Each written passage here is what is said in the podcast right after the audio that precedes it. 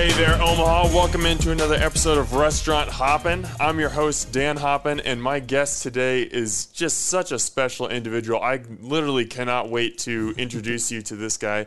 This is Wilson Calixte. He is the new owner and chef at Le Voltaire, and he is just a fountain of knowledge that I cannot wait to unleash on you guys. Wilson, welcome to the show. Thank you. I appreciate it.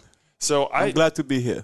I'm so glad that you are here, and I just I just want to set the stage real quick, j- just how crazy it is that you are here at this time right now. You were born in Port-au-Prince, Haiti. Yep. You grew up and got your start cooking in New York. You honed your craft at Le Voltaire, uh, a classic French restaurant for the last 11 years, and now you own it.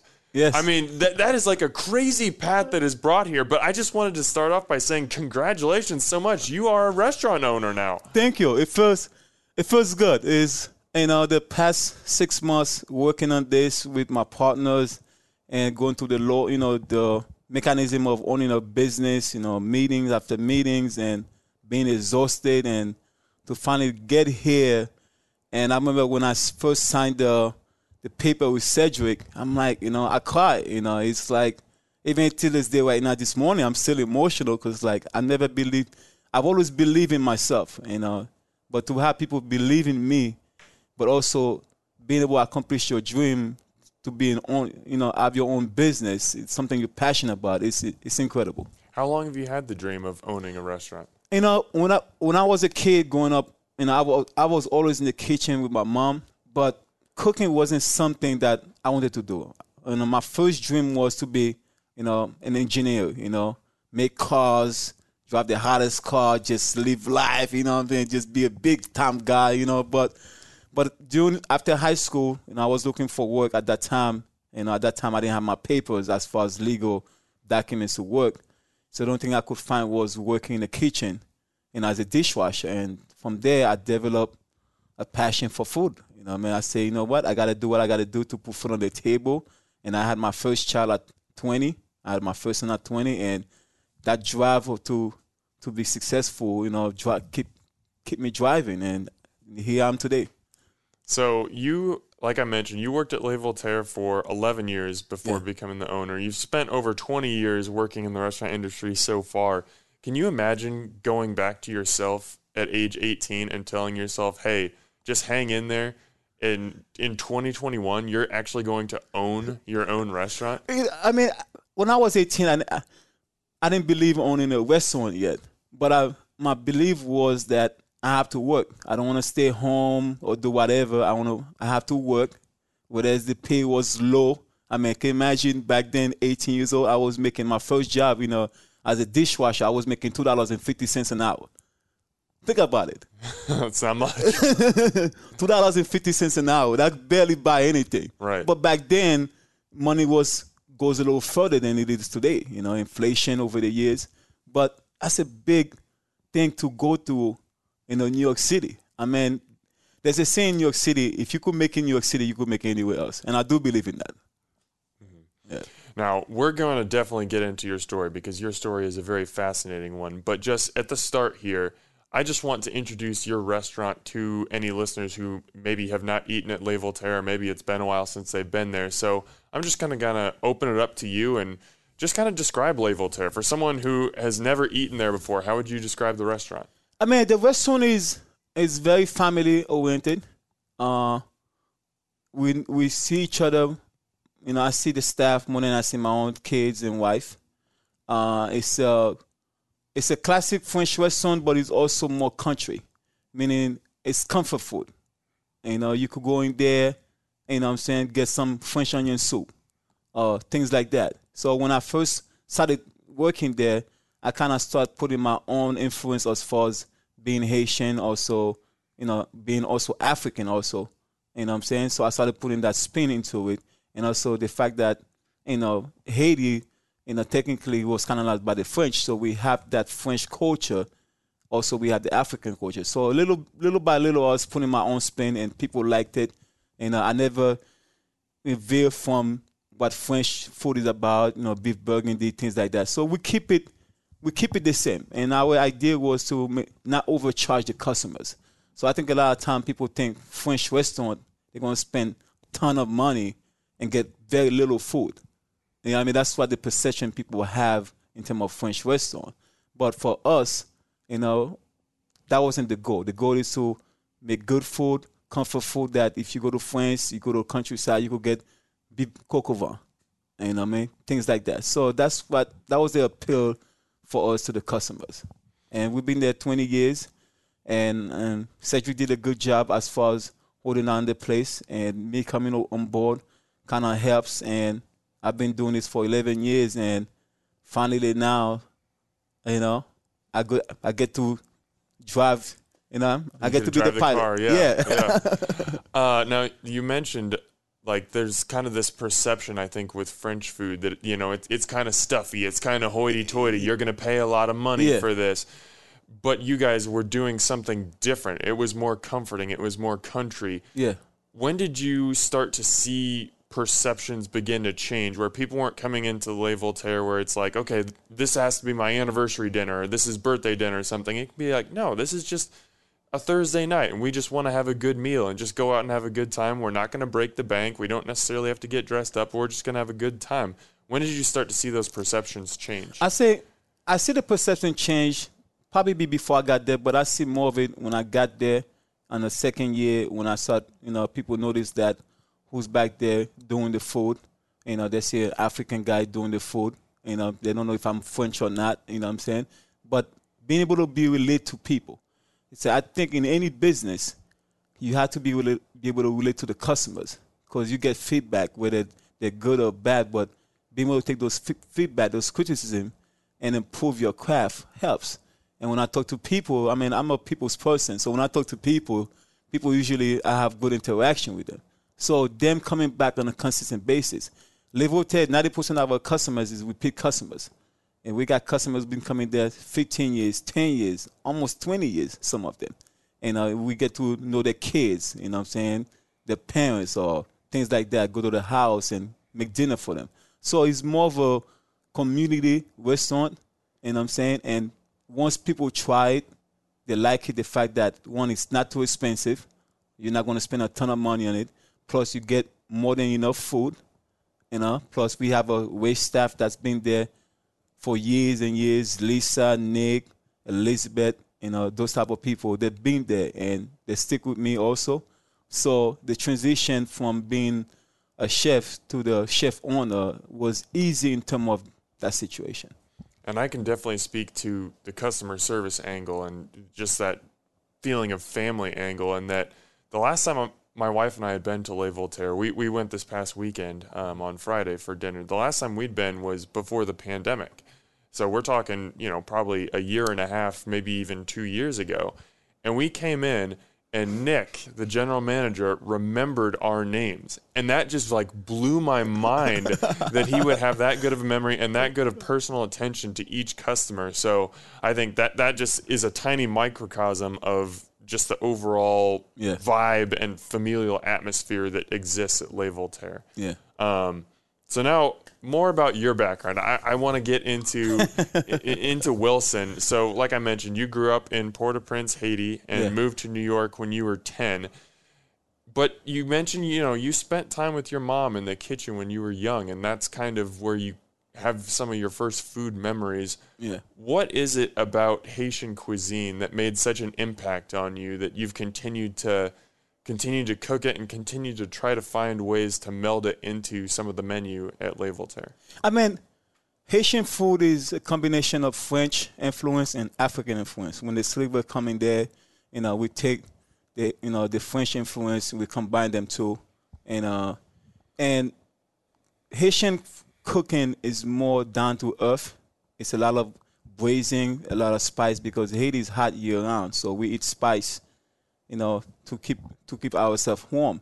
But it's more of a celebration. So whenever we're eating, we have pickles and we drink. You know, we drink Haitian rum, and it's more for for us. The idea of life is to live life, and not to always worry about bills and this.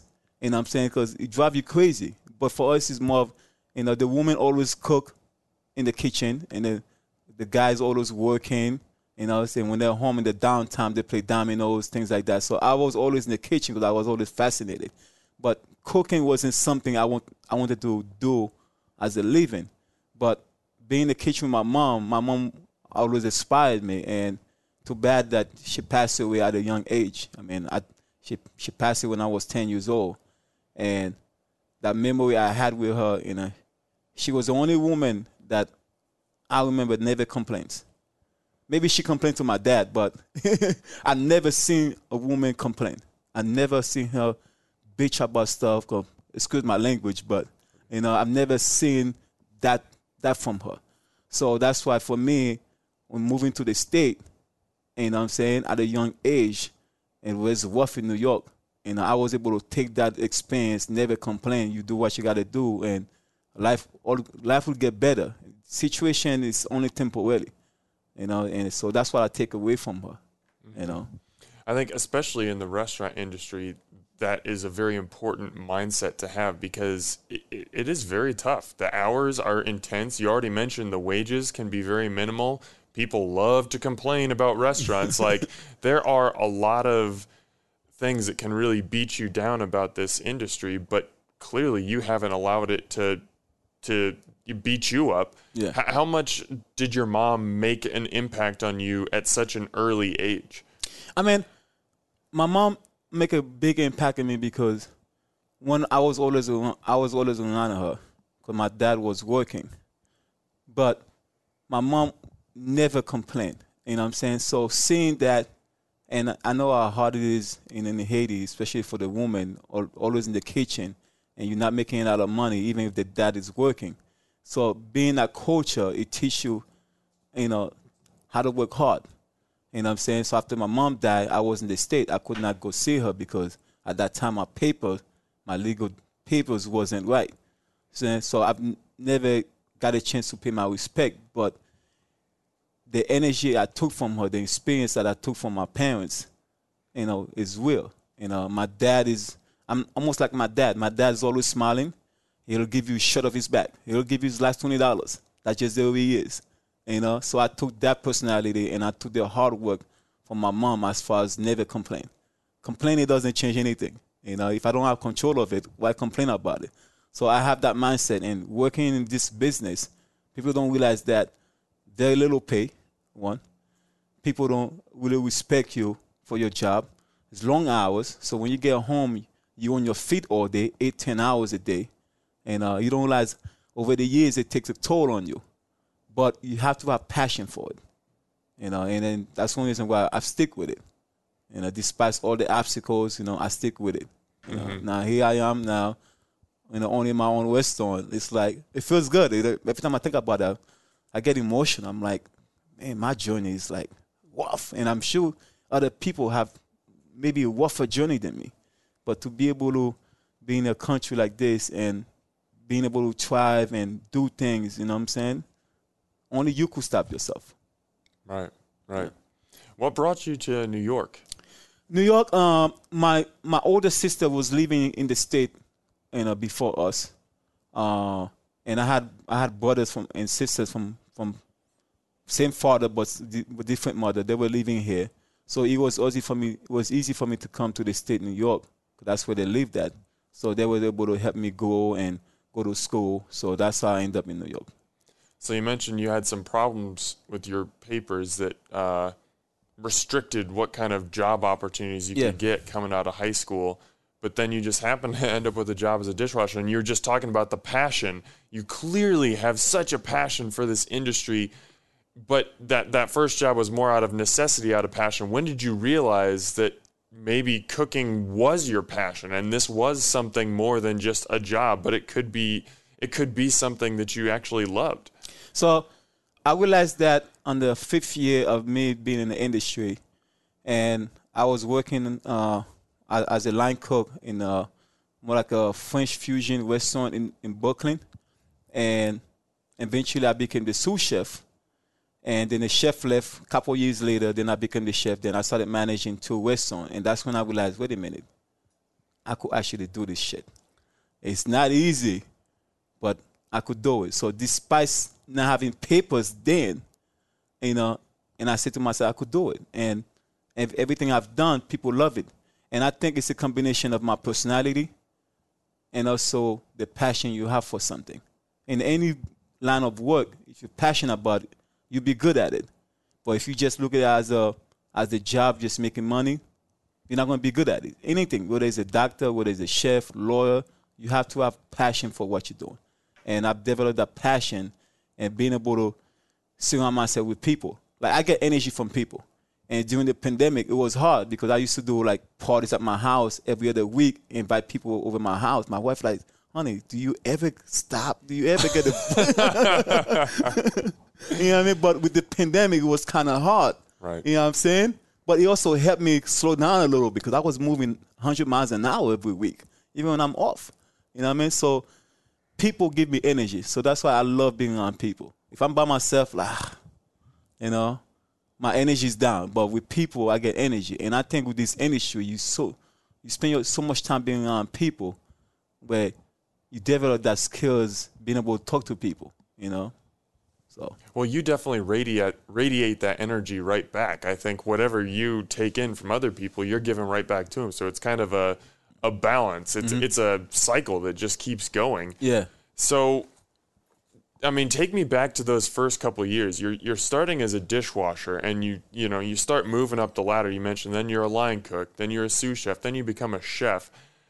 How are you leveling up your cooking game during this time? Because correct me if I'm wrong, but it didn't sound like you were doing a ton of cook. Like you spent some time in the kitchen with your mom, but you weren't doing a ton of cooking beforehand. How did you start to learn different types of cuisine and take your cooking to the next level? I mean, the way I've learned it is I've, I've, I've listened to people. So whoever I work with, you know, I've listened to what they're saying and I watch. And I think part of it is a skill. You know, there's certain, certain things you can't teach somebody. You know what I'm saying? So to have that that ability to listen and see what what somebody else is doing and do it and add a little bit of what you think might work, make it your own, it's incredible. You know what I'm saying? I didn't go to school when I was cooking. You know, when I moved here, I went to Metro for a few years. I never really finished because I was working at night, and I can't just stop working just to go to school because I got a family to take care. But you learn some of the best chefs in the world learn from others. You know what I'm saying? And I think having the ability to listen and observe and watch and apply that, you know, is is powerful. And I think, you know, as chefs and cooks in this industry, you know, I think sometimes we take that for granted. You know, because we live in a world sometimes people want to see this piece of paper that says who you are, but as long as you believe in yourself, you could achieve anything. So over the years of learning from different people, different skills and things like that, so I start working on my own skills. I start honing my own skills. Then eventually, you know, I, I got the opportunity to be a line cook, you know. Then I worked my way up to a sous chef. Then I worked my way up to a chef, and I was managing two two independent restaurants in Brooklyn, you know, before I moved to Omaha. So I already had the skill set already, and I've still learned from Cedric. But I think the most important thing I've learned over the years at Voltaire is how to be a businessman. Because you could be a great chef, but if you don't know how to manage a business, you know, it's un- almost irrelevant. Uh-huh. You know, so I've learned the business aspect of payroll. I've learned, you know, the the managing staff. And a part of being a chef is managing staff, managing egos, because everybody got egos. Everybody want to do something different. You know, managing that, but also being able to be creativity, you know, on the plate. And also, personality matters. You know what I mean? So, to me, I don't think I'm the greatest chef because I'm not, but I think my personality and the way I approach life give me a leg up compared to other people. Mm-hmm. Can you speak a little bit more about just all the all the other responsibilities that come with being a chef? Because I, I think what you just said is absolutely right. I think when most people hear the term chef, the first thing they think, and probably the last thing they think, is food. They're thinking, okay, this person can cook, they have to be creative, they have to be able to come up with, you know, different menu concepts. But there's so much more that goes into it. There's you have to learn how to manage payroll, you have to deal with you know legal stuff you have to deal with permits staffing managing egos like can you just talk about learning all those other skills um, that go alongside and even beyond cooking I mean, for me, cooking is easy because it's my passion. But I think being a chef is hard because you have to learn how to manage people, manage ego. And you yourself, as a chef, I have an ego too. But you will never see it because I'm always smiling and I'm very humble. And I think being humble helps me along the way because if you're not humble, it's hard to get people to work for you. You know, because in the kitchen, you cannot do it by yourself. I don't care how skillful of a chef you are. You cannot do it by yourself in the kitchen. It's a team. So being able to have people work for you and listen to you. Yeah, are they always going to listen to you in everything? Probably not. You know what I mean? But being able to them to influence them for them to work for you and you know kind of understand your vision It's important. Two, you have to think about full cost. The two biggest drivers in a restaurant is payroll and full cost because nobody want to work for free. You know what I'm saying? And you have to pay people decent wages just to come in and work eight hours, five days a week, and being on their feet. Because you on their feet, they're on their feet. You know what I'm saying? And I've always believed a hands-on chef is a great chef because now you're in the kitchen with them. So you live by example. So if the if the cook see you doing dish, doing dishes, cleaning bathroom, I do all. I do dishes. I do I clean bathroom. I do whatever it takes. For, for me, it's not about the job title or whatever or that's beneath me. You know, as an owner, you got to do everything. You got to do payroll. You know, when payroll's time for payroll, you know, if you don't have the money to pay yourself, guess what? Can't can't pay yourself, but the staff got to get paid. Things got to get done. So you develop that mentality. And I think over the years, working at Voltaire, especially working at Voltaire and watching Cedric does it, and uh, I don't ask a lot of questions with him, but watching that, I've learned from that. You know what I'm saying? Him and him and I were very close. So I was it was easy for me to transform from the chef of Voltaire to chef owner because I've been doing it. Now it's it's still not easy because you still got at the end of the day everything falls on you. You know, mm-hmm. but everybody has opinion. Everybody has, op- has opinion of how we should do things. But at the end of the day, guess what? If things falls apart, it's my fault. If things worked out, it's me. But if some if somebody in the kitchen do something, a soup, uh, the customers like it, I give that person that credit, because it's important to acknowledge your staff. If you can't acknowledge your staff, then at some point they feel like they're not being valued. You give them ownership. Yeah. Yeah.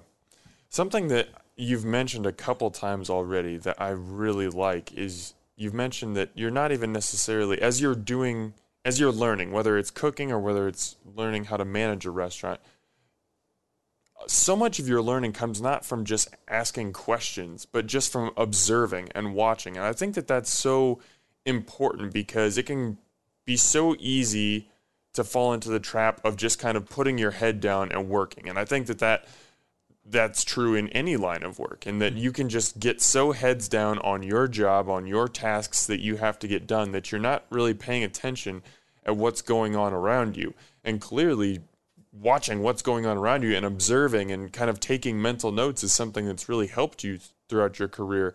How did you establish that mindset? I mean, I think part of that mindset because I wasn't one, I wasn't born here, so I didn't have legal status, you know. So I realized that being a country, you not you don't have certain status as far as legal work, legal papers. So the only way you could make it, you had to find a way to make it in any situation, there's a way to make it. You just have to figure out what works. And I've learned that you actually learn more by watching somebody doing the work and paying attention than asking questions. How to do this? How to do that? You better off listening and just watch. Because you, you could take a lot from watching somebody else doing it. Now, whether they're doing it bad or not, but at least you're watching, at least you're learning. And you could take what works for you what that doesn't work for you, could just leave it to the side, but at least you're learning something. And we all can learn. I mean, I learned from a child, and I, I could learn from an adult. You know, you don't, you never stop learning till you die. So I've always had that mindset that you're always learning. I'm still learning right now. You know what I mean? Even as a chef, as an owner, there's still things that I need to work on. I need to be able to do. And it, you know, I might make a few mistakes because I'm I'm human, but at least you learn from it. You know, and that that's where I take it from him. You know, because I didn't go to cooking school and you know get a degree in cooking. You know, but I've learned from other people. I listen and I watch and I apply those things. And but also it's a work ethic. You have to have work ethic, and anything you do, you know, if you're passionate about it, you do well. You know. So going back to your story, you're you're a chef in Brooklyn. You're managing two independent restaurants. How do you go from there to Omaha, Nebraska? You know, my wife, a woman, a, a woman will do it to you. That's the truth, man. They they have a power over us. There's no doubt about that. I mean, I think part of it, I've always liked to travel. And I've always believed I could change a situation or I could help influence a situa- situation. So for me, I'm a risk taker. I, I like to take risks. I believe in life. If you don't, if you don't take risks, you don't achieve anything. If you fail, you know, at least you try. You know. So when I met my wife, and she told me she lived in Nebraska, I'm like, what is this place? I'm, I'm like, Nebraska. I'm like, come on, talk about a young guy in New York. There are all these women around. The city's live, coming to Nebraska. But for me, it was a challenge. So when I came to Nebraska, I'm like, when I first came to Nebraska, it was 2006. And Bellevue, the hospital wasn't even there. It was mostly cornfield. And I said to myself, wow, people go to bed at 8 o'clock. I'm like, I can't do this. you know what I mean? But after three years dating, it was getting to the point that travel every three, four months, you don't know you don't know the person very well. So I had to make a decision. So because she was a teacher, you know, trying to convince her to leave her job as a teacher. I'm, I know being a teacher is important. You're teaching kids and you're teaching the future. So I didn't want her to leave her job. So me at that time I only had my oldest son, and I wasn't really in a serious relationship. I was just dating. So I said, you know what? Then I'm gonna move to Nebraska. I took a chance to move to Nebraska. You know, and before I moved here, actually, I had I had braids. I had long braids and all that. And be, because I believe that Nebraska is very conservative, it's a conservative state. I cut my hair off just to kind of blend in. I'm like, I don't want my hair to be an impediment of me getting a job, and I cut my hair off. I mean, who would do that? you know what I mean? Just to fit in, and uh, and I realized that man, I could I should have kept my damn hair. But in retrospect, who knows? You know, what I mean, things could have been different. But I moved here, take a chance, and the first place I started working, first place I was working is at Vimos. I was starting, I started there for a month, and a guy named Joe, Joe Vaughn, told me, hey, you know, Cedric is looking for for a line cook. So I went over there. Uh, he had me do a couple of dishes. He likes it, and he said, uh, "Do you want the job?" I said, "Yeah, I want the job." So I started there uh, as a line cook. Then the sous chef left. A couple of weeks later, then I became the sous chef. And three years later, Cedric opens the bakery. Now I was running the show. So now people get to know me, the customers, things like that, and I'm very personable. So I think, and I add my own little flair to the dishes, to the specials, but we kept the core menu the same. But the specials were starting to look like a reflection of me. So that's how all this gets started. How fun was that for you? Because you're right, like Le Voltaire's staple menu doesn't change a ton. It ch- changes with the seasons, but it, it's a lot of very French classic dishes. Mm-hmm. But it is kind of those specials on the chalkboard that that Yeah. you kind of get to play with. How fun was that to you to kind of get to introduce yourself to Omaha through those specials? I mean, it was fun, you know, but you're also taking a chance because most people in Omaha is taking potatoes, things like that. I'm not saying the palate is hard, but, but what I'm saying is like, you know, here, here I am a Haitian guy coming in, doing pickles here, you know, put his own little spin because I've, I've been cooking a wedding in New York. Like I said, I managed to restaurant in New York. So I kind of brought those things little by little and people loved it. I think I think part of it is is you you you embrace the idea and you took it heads on. You know what I'm saying? I had the opportunity to be the chef. Before I was a chef, I, I have no control. So anywhere was any restaurant I've worked, I listen to what the man is telling me. Whoever's in charge, that's what I listen. I go in there, act like I don't know anything, because I want to learn as much as possible. Because a lot of times these days, you got you got those young kids come in, they, they want to be the boss. I'm like, you have not even put no time in. You know what I mean? They want to go from from from school all the way to the top. It doesn't work that way. It does not. You know what I'm saying? And for me, anywhere I've, I've gone, whoever's in charge, that's what I follow. You know, you give me a recipe, I'm gonna follow your recipe. Now, in the meantime, I'm trying to add things in my head of how can I trick this, make it my own. Because there's nothing in, in the food industry is really original. It's things people take, they apply it, they add a, a few ingredients, they make it theirs. You know what I'm saying? But also, you have to have love for cooking. You know what I'm saying? Cause I could give you a recipe, we both do it the same. Same ingredients. It come, come out different. It's gonna taste different. It just it might taste a little extra salt, a little pepper, whatever. And uh, I cook I cook with passion. You have to cook with love. And people always say, What's in the ingredient? I say love and passion. That's the two most important ingredients in there. You know what I mean? But being able to add my own spin to Voltaire and uh, was fun. And it got me to this point and people knows who's cooking the food back there. You know what I'm saying? If something goes wrong, I'm not perfect. And if something goes wrong, I go to the table. I say, how can I help? And perfect example, it was a couple months ago. This guy came in. He ordered some fish. Now, fish have different density. Some fish is more flaky. Some fish is less. But the fish he had is a little more dense. You know what I'm saying? And we slightly cooked the fish. It was slightly overcooked. And so he was complaining about it. So I go to the table and I explain myself to, you know, to the gentleman. And he appreciated it.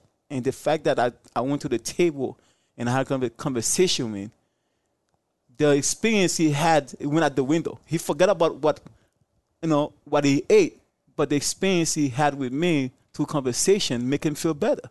So a lot of time, you could make a mistake in the kitchen, but talking to the guests and approaching them and explaining to them, you know what I'm saying, they appreciate that. And that's why I've continued doing that, you know, from day one. Now, some days you get tired. I'm like, oh my goodness, I got to talk to 50 people, you know what I mean? But I love it though, because I get energy from people. So I love going out there and talk to people. I love it. Well, I think that's a big part of the reason why you mentioned Le Voltaire, you know, gets so many repeat customers is because even when you make a mistake, you're willing to admit that mistake. Yeah. And I think that's really hard to do. Like you mentioned, you have an ego. I have an ego. We all have egos. it sucks to say I screwed up, especially if you know that the customer isn't necessarily right. like sometimes, yes, the fish is overcooked. Sometimes it might just not be cooked to their personal preference. Yeah. But it can be so important to just be willing to humble yourself and say, you know what, let's just have a conversation about this I'm willing to listen to your opinion. We don't have to get up in arms about anything, but we can just have a, a legit conversation and try and try and come to some middle ground here. I mean, I think, I think one of the biggest thing I think all chefs should be able to do is own your mistakes. Because at the end of the day, admitting that you made mistakes actually make you a better person than trying to finagle your way around. Oh, you know, I don't know what happened, whatever. You know what I'm saying? Like only the mistakes. If I make a mistake, I owns it. And if my staff make a mistake, I owns it. You know I'm saying? I, I, don't blame them, you know what I'm saying? If, if I'm in the kitchen around, some, somebody make a mistake, it's my fault. If the servers come back, say, hey, where's the food? It's my fault. You know what I'm saying? Because I think if you do that, people respect you more. You know, people believe in you, but it show your character. But when you make a mistake and you're blaming somebody else, then you're gonna go then you're gonna go through life blaming other people for your shortcomings. And I think it, it make you a better leader. You know, to be a leader, you have to be able to admit, admit when you want. That's a leader. You know, I think a lot of time people like titles. I mean, I don't care for titles. I wash dishes, I clean bathroom. I don't care. You know what I mean? For me, it's not about the titles. It's accomplishing a goal. We're here. We're not here to you know, do medical surgery on people. We're here, you know, not to save life, but we're here to make somebody happy. So when people come to a restaurant, they're spending money, they want to be happy. Now, some people, some people might come to the door, had a bad day. My goal is to make sure when they leave the door, they had a good day. You know what I'm saying? So I'm a people's person. I, I, I thrive on that. So owning the mistakes helps you become a better leader. And I think in every profession, you leaders. You know, whether it's doing this like you're doing is leading by example. You know what I'm saying? And that's that's my code of honor.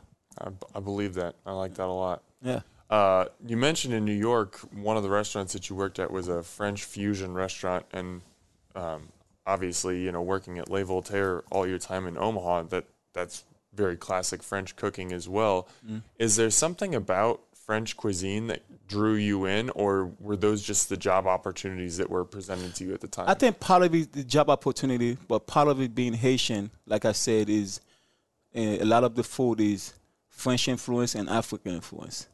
And I believe when you combine those two culture, you get good thing out of the food. And cooking is not just putting something in the pan. There's a science behind even when you sear a chicken.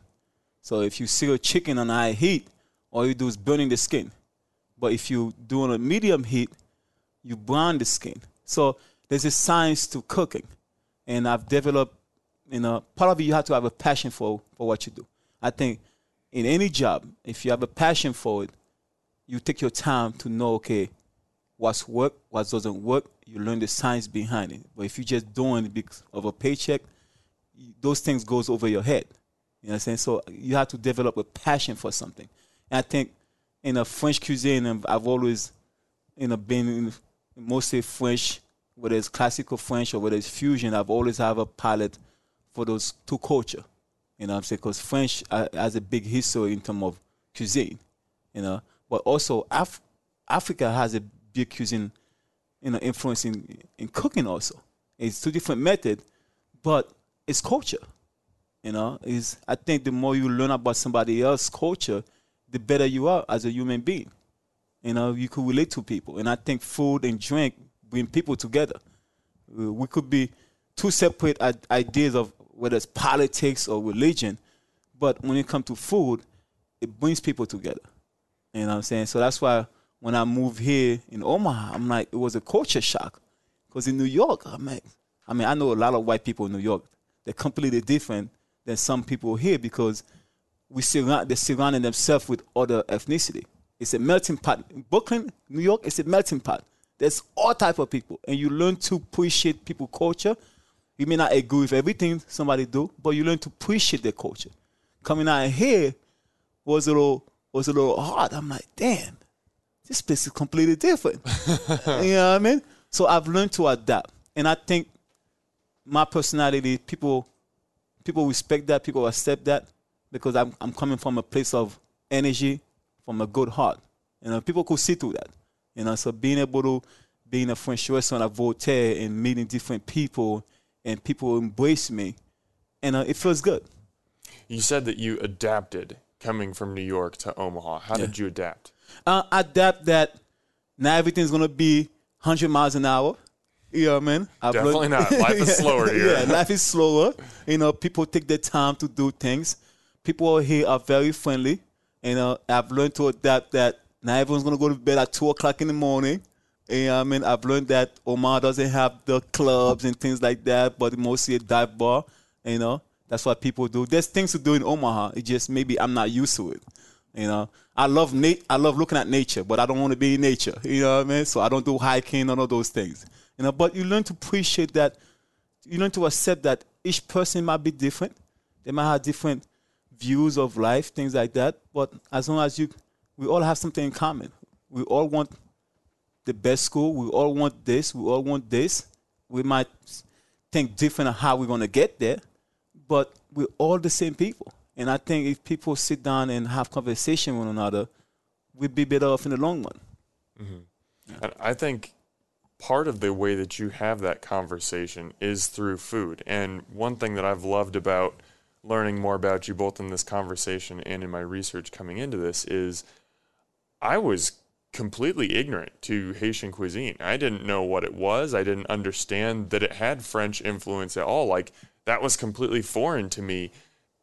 And through your cooking, you have a way to express that and explain that to people that this er, people understand what French cuisine is. Like that's very widely recognized. Yeah. But there are there are ways that you can kind of teach about Haitian culture and Haitian cooking through French food. How important is that to you to be able to kind of express and introduce Haiti and your cultures and your cuisine through your cooking? I mean, it's very important, and um, because one, Haiti has a rich history, we are the second, we are the first black country in the hemisphere to get its independence. 1804. January 1st, 1804. United States was the first country to get its independence, you know, to the British, 1776. So we have a long history, rich history. But if people look at Haiti today, you know, it's a poor country. It's always in turmoil in terms of political unrest, disaster, earthquakes, those type of situation. And the only thing people know about Haiti is something bad happened. You know, they don't know the good side of the history of the country. So me as a as a Haitian person living in Omaha, working in a French restaurant, you know, a lot of the food we do, you know, a lot of Haitian food we do, part of it is French influence. So I want to kind of bring that to the table because I want to represent what my country is, even though it's poor, but we're full of life. You know, we wish in terms of ideas and culture and things like music. You know, we love to play dominoes. So for us, when I look at Haiti, how people there are poor as hell, but they're still going on with their life.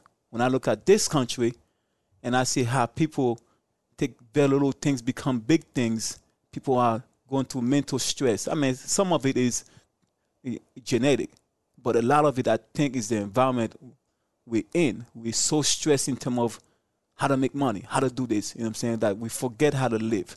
I think life is for the living. Because at the end of the day, when you die, you can't take nothing with you. And we have to learn how to live, respect one another. We may not agree with each other. That's just life, you know? But be able to live, be able to smile. And I, I think smiling and laughing is important. I smile all day. You know I mean, I could be stressed the hell out, but I'm smiling. You've smiled through like 85% of this conversation, if not more, and it, it just makes it fun. Yeah, you know, you have to have fun. You have to have fun because your heart's need it. Uh, yeah, your soul needs it. So, how do you teach these lessons through food? I mean, you teach it through food by applying what you know, what you're passionate about, but also explaining to the person that you're talking to your experience. Because we all have experience. Everybody have experience, and I think each person want to share the experience with somebody else. They may be afraid to share the experience. They may be timid. They may be shy, or it could be personality. Like my wife is, she's incredibly smart, and a lot of time, half of the things I'm telling you is because I listen to her. Like she'll tell me things, but she's not a social person like me. So I take what I learned from her and I apply it socially because I mean I'm a social person. I could go in any room, meet somebody, and we're talking like we know each other for years. That's just my personality. So I think having that personality, be able to, you know, embrace somebody else's culture or situation and listen. Because I think a lot of time, what we don't do very well, we don't listen to each other. We talk over each other instead of listen to see where the person coming from. Because at the end of the day, what that what that person telling you is something maybe you experience, something your family members experience, or loved one, or you know someone who experienced that. So being able to have conversation and listen to each other will be a lot better shape. And I think is, you know, will be less stress, will have less medical problem. Because I think a lot of time people go to hospitals and spend money because they got a headache. Me, I got a headache. I'm I just it's a headache, and I let it pass. But I think being able to have conversation with people, you learn that you have a lot in common than not.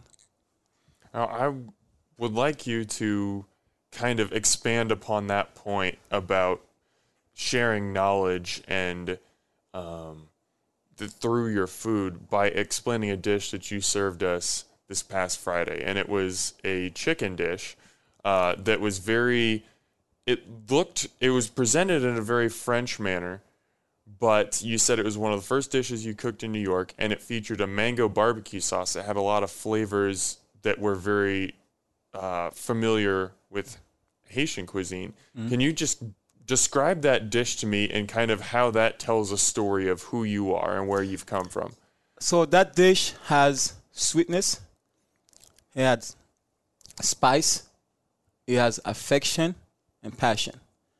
So it's tomatoes, lots of garlic, ginger. Uh, ginger is something that African cuisine use a lot. Ginger and garlic, they use that a lot. You know, so I blend those. Um, mango, which is a food that if you go to Haiti, there's mango everywhere. There's all type of mango. So I use mango, brown sugar, and I, and I use soy sauce to kind of combine the flavor. But I think with food, if you're passionate about it, you could say it. And I said, I decided, you know what? I finally own Voltaire. I'm gonna do something that I have not done at Voltaire. That's something that I know people gonna enjoy. That's gonna represent who I am, and that's why I did it. And I'm thinking of putting a menu moving forward because I sold. I think I sold at least 30 chicken in two days. I mean, we never saw that much chicken in two days. You know, I mean, think about it. I sold. That was one of the most popular dishes we had Friday and Saturday, and people loved it. And I did it with the djon djon rice. So djon djon is dry mushroom. So in Haiti we have some uh, jo- uh, dry mushroom where we boil the hell out of it and we extract the color and the flavor, and we strain the the mushroom, put it in the trash, but we keep the liquid, and we add um, a. Tritri is like a dry shrimp. So we add three dry shrimp, garlic, Maggi, uh, chicken cubes. You know what I'm saying? And uh, green peas. I didn't put green peas because it was risotto, so I figured it was the peas will get lost, you know, the cooking process. So I omit the green peas, but and I use the risotto. So risotto is more Italian, so I use that in a technique instead of just using regular basmati rice. So that's how I make the the, the risotto jonjon, and I serve vegetables and the mango barbecue sauce, and you got a perfect dish. Mm-hmm. It fit the soul. You know, it has the spice, it has culture, it has innovation, and people loved it. I think that dish brings us to a really interesting spot in this conversation, and that Le Voltaire is a very established restaurant in Omaha. It's Yep. been around for a long time. The menu has, other than the specials, has become relatively stable. Like when people go into Le Voltaire, they kind of know what to expect. But at the same time, you know, you're you're describing a dish that you introduced and it's brand new and it's very different than what people were expecting and they absolutely loved it. So now that you're the owner, how do you kind of balance those two things in respecting that people love what Le Voltaire is, but also being able to show your personality and introducing them to new things that they might not know yet, but you think that they will love? How do you balance those two? So the way I'm gonna balance is I'm keeping the core menu what it is because that's what people know about it. But through specials, I plan on introducing a little bit, little bit of me on the plate, little by little, and once people taste it, sees it, then they'll slowly will adapt to it. Because I want Voltaire to be a special place, not just because it's a French cuisine, but I want people to understand Haitian food also, but embrace different ideas, different culture. So when they come in, because I want Voltaire to be the only place in Omaha where you're gonna come, you're gonna get French food, but you're gonna get to experience Wilson at the same time on the plate. And I think through food, through culture, people love that. People are very open minded to stuff.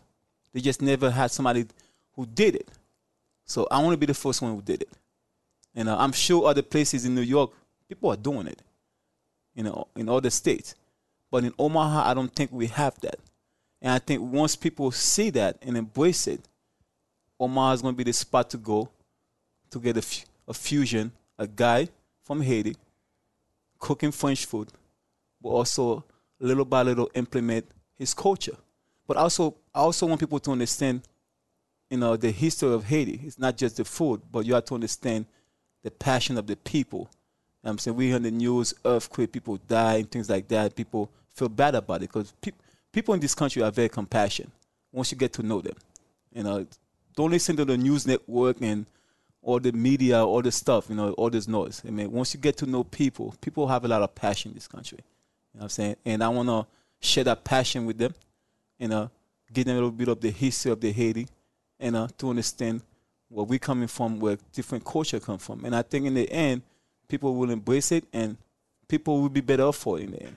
What you just described is so exciting to me. I got goosebumps during that answer. Like I, I'm so excited at just the the things that you have planned, the ways that you want to introduce history through food, is there any dish in particular, whether it's something you've served already or something that you hope to serve in the future, that you think really embodies that idea or something that you're really excited about? I can't wait to introduce Omaha to this because it represents this. Is, is there anything in your brain like that? I mean, there's a couple of dishes which I done one called soup joumou. So soup joumou is Freedom soup, right? freedom soup. Mm-hmm. It's it's more of a soup that the the slave could not eat, only the masters could eat. So when we got our independence, that was more of a celebration dish that the people eat. They played dominoes, they were drinking, and that because something they could not have when they finally be able to have it. Think about it. Something you can't have, but all of a sudden you could have it. That idea that wow, it's like kind of a lift off your shoulder. I could have this shit. I could have it now, and I'm gonna own it. So that soup represent the culture, represent the trial and tribulation, and also victory. In every battle, people won. There's won and there's victory.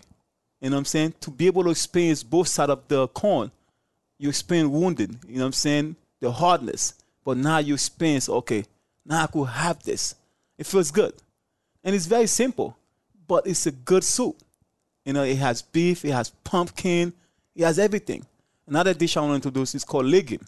So legume is similar to ratatouille. You know, where you have all the vegetables, your eggplant, but we add other stuff to it. We add meat, or we could add chicken, beef. You know what I'm saying? We add still the same eggplant. So it's almost something we took from France, from the French culture, and we put our own spin into it. So that's one. That's another thing I want to introduce. There's a lot of Haitian food I want to introduce, but some of them you can't find the ingredients here. Mm-hmm. you know what I mean? It's like because we don't have a Haitian population. And you could order from Amazon, things like that, but it's not something you could walk to the store, drive to the store and get. So it's those type of things I introduce. You know what I'm saying? African culture. I want to introduce African culture to my specials. Not African, not doing African food, but in terms of using some of the ingredients. Because a lot of the ingredients we use are the culture use them, but it's how you prepare it. And it's also the passion you put, the energy you put behind it. So when I do a dish and I go to the table, I talk to the guests, they could see the passion coming to me. So then now they get more excited. You know what I'm saying? And if the food looks good, I always tell my my guys, if what you're serving looks good, the brain tells tell that person this look good, it's gonna taste good. Even if they taste it, and they'll be like, ah.